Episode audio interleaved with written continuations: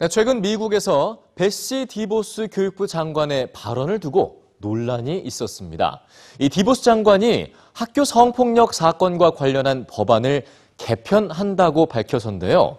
이 성폭력 피해자와 또 가해자의 권리를 균형 있게 보호한다는 취지라고 해서 시민들이 반대하고 나섰습니다. 뉴스G에서 전해드립니다.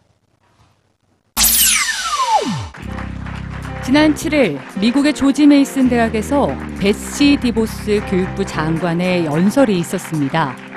디보스 장관은 대학이 성폭력 사건을 조사하는 과정에서 가해자의 권리를 존중하지 않는다며 피해자와 가해자의 권리를 균형 있게 보호해야 한다고 말했는데요. Every student accused of sexual misconduct must know that guilt is not predetermined. 그리고 이를 위해 오바마 정부의 타이틀 9 법안을 개편해야 한다고 밝혔습니다.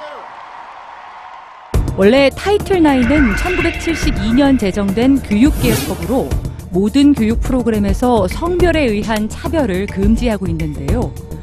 2011년 버락 오바마 대통령은 이 타이틀 9을 근거로 대학 내 성폭력 근절을 위한 강력한 연방 지침을 수립했습니다.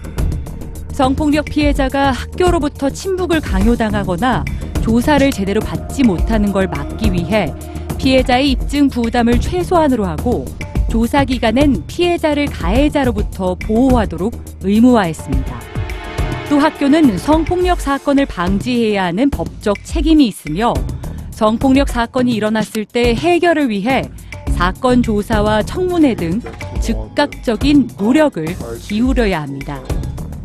미 법무부의 조사에 따르면 여성 5명 중 1명은 대학 시절 성폭행을 당한 것으로 나타났지만 이 중 단식 2%만이 경찰에 신고할 수 있었는데요.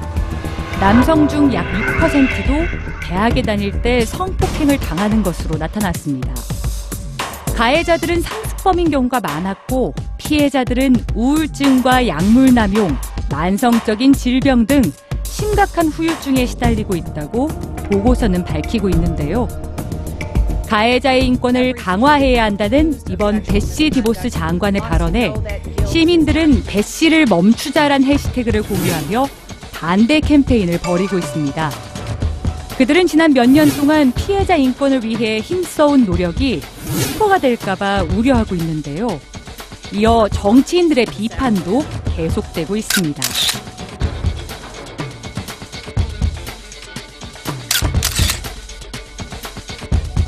타이틀 9을 둘러싼 논란은 앞으로도 이어질 전망입니다.